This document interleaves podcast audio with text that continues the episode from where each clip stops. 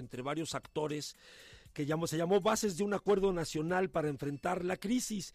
Básicamente era gente del sector del trabajo, gente de sindicatos, de la Organización Internacional del Trabajo, eh, estudiosos. Participó también Carlos Salazar Lomelí, presidente del Consejo Coordinador Empresarial, y uno de los participantes fue Pablo Llanes Rizo, quien es el coordinador de investigaciones de la Comisión Económica para América Latina, y quien le, le agradezco mucho que nos tome la llamada. ¿Cómo estás, Pablo? ¿Qué tal, Gerardo? Buenas tardes a ti y a toda la audiencia. Oye, pues bueno, fue un, un, largo trabajo el que hicieron, varios posicionamientos. Yo sé que es complicado en esto en unos cuantos minutos resumir, pero ¿qué rescatarías tú de este de este trabajo que se hizo ayer?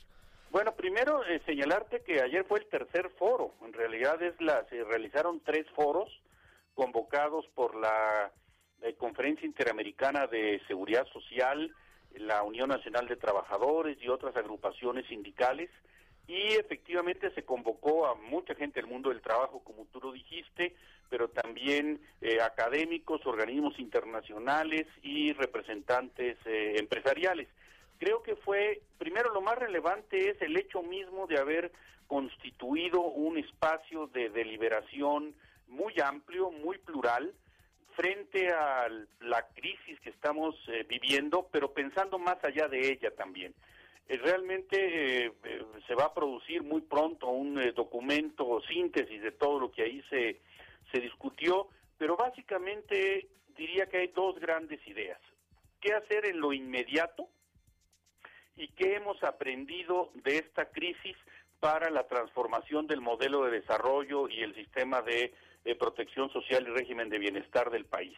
Entonces hubo, hubo muchas iniciativas, primero que tenían que ver con la relevancia de la protección del ingreso y el empleo en las condiciones eh, actuales en la cual eh, millones de familias han eh, perdido ingresos y han perdido el, sustento, la necesidad de pensar políticas que fundamentalmente eviten que el costo del ajuste que una crisis de este calibre va a implicar pues sea sobre los trabajadores y los sectores populares, como ha sucedido en otras en otras ocasiones.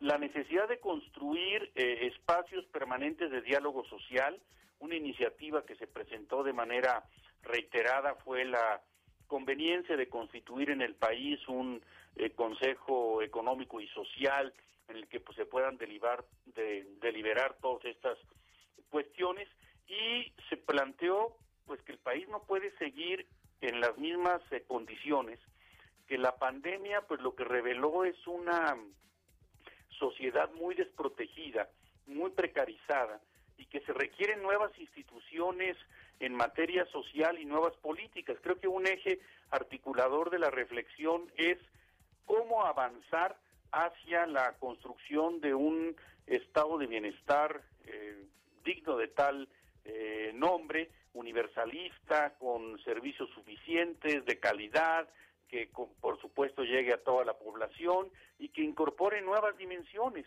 Por ejemplo, el ingreso básico universal se mencionó varias veces, varios sindicatos incluso se refirieron a la necesidad de una renta básica universal, el sistema de cuidados, la perspectiva de género, decir cómo evitar que el ajuste de la, de la crisis no solo recaiga sobre los trabajadores y los sectores populares, sino también sobre las mujeres y en muchos casos sobre las niñas.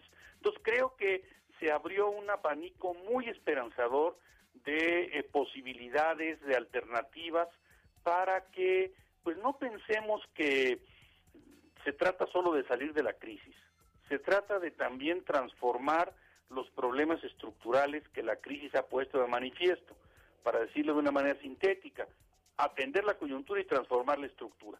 Entonces creo que fue un ejercicio eh, notable el que logró eh, llevar a cabo la Conferencia Interamericana de Seguridad Social. Oye, Pablo, como lo dices, la verdad, muy interesante, sobre todo esta, esta coyuntura que tú decías, bueno, este, esto pensar en dos momentos, digamos, cómo lo enfrentamos en lo inmediato, cómo salimos de esto que está pasando, pero cómo vamos construyendo un escenario mucho mejor para el futuro. Ahora, ¿tú cómo ves que esto, es decir, la implementación de esto, eh, que no se quede, digamos, simplemente en, en, esto que fue una discusión, una plática, como lo queramos llamar, la implementación, ¿cómo la ves tú?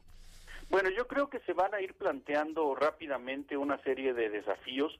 que van en esa dirección. Te pongo un ejemplo. Es obvio que en este momento viene una discusión muy eh, fuerte en el país sobre cómo contar con un mejor sistema de salud. Ya algunos han señalado, por ejemplo, que eh, por el efecto mismo de la pandemia hubo que hacer una integración de hecho de los servicios de salud en el país, una intercambiabilidad en el acceso independientemente de tu condición de afiliación por el hecho de que hay que resolver una emergencia de carácter eh, sanitario. Esto nos reveló que tener un sistema de salud tan fragmentado, tan jerarquizado, tan excluyente o con tantas barreras de acceso es un problema. Por otro lado, se ha ampliado la capacidad hospitalaria, se ha ampliado la eh, el número de, médicos y de personal eh, sanitario contratado. Bueno, probablemente pasada la, la pandemia, pues no debiera volverse al estado anterior y estas ya son ganancias ganancias que se tienen. Y también pues habrá que discutir todos los temas referentes a la manera de financiar estas nuevas políticas de desarrollo. Entonces, por eso pues se planteó la necesidad de avanzar hacia nuevos pactos. Un pacto para el desarrollo productivo, que también hay que transformar la estructura del productivo del país. Hay que verla mucho más eh, moderna, mucho más intensiva en conocimiento, mucho más justa en la distribución de sus eh, resultados y claro, pues el gran tema de la fiscalidad, que es un asunto que efectivamente hay que hay que discutir. Se abrió también el espacio para el lugar que en este nuevo modelo de desarrollo pueden tener las em, empresas y los organismos de economía eh, social y solidaria. Y otro asunto que es muy importante, que es incorporar la dimensión ambiental en todas las decisiones que se tomen. Varios eh, participantes llamaron la atención sobre el riesgo de que ante la urgencia de recuperar el crecimiento económico pudiera eh, sacrificarse, déjenme, déjenme utilizar ese término, la dimensión eh, ambiental sobre la idea de recuperar el crecimiento a toda costa. Más bien se planteó, o el, el crecimiento que, y la reactivación económica tiene una dimensión ambiental o simple y llanamente no es el tipo de reactivación económica que necesitamos. Entonces, este es el proceso de construcción de grandes eh, coaliciones y grandes decisiones que además, déjame decirte Gerardo, pues es lo que se está discutiendo a nivel mundial.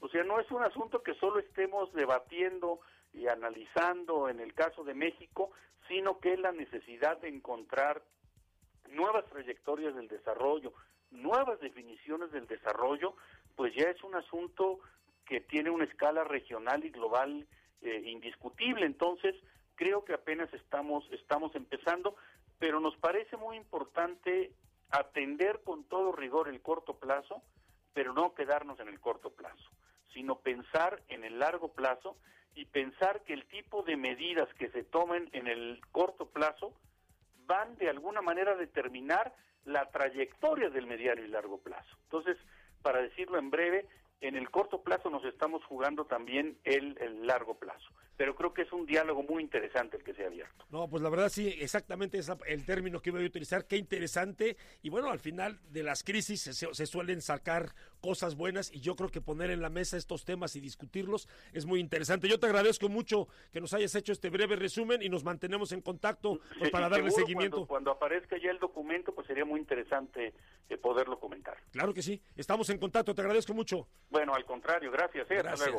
Feliz tarde. Rizo, coordinador de investigaciones de la Comisión Económica para América Latina. Pues sí, la pandemia, todo lo que estamos viviendo, no solamente en términos de salud, sino sus consecuencias y cómo lo estamos enfrentando a nivel global, local, nacional todo eso nos tiene que obligar a reflexionar y qué mejor que se haga pues de manera conjunta entre varios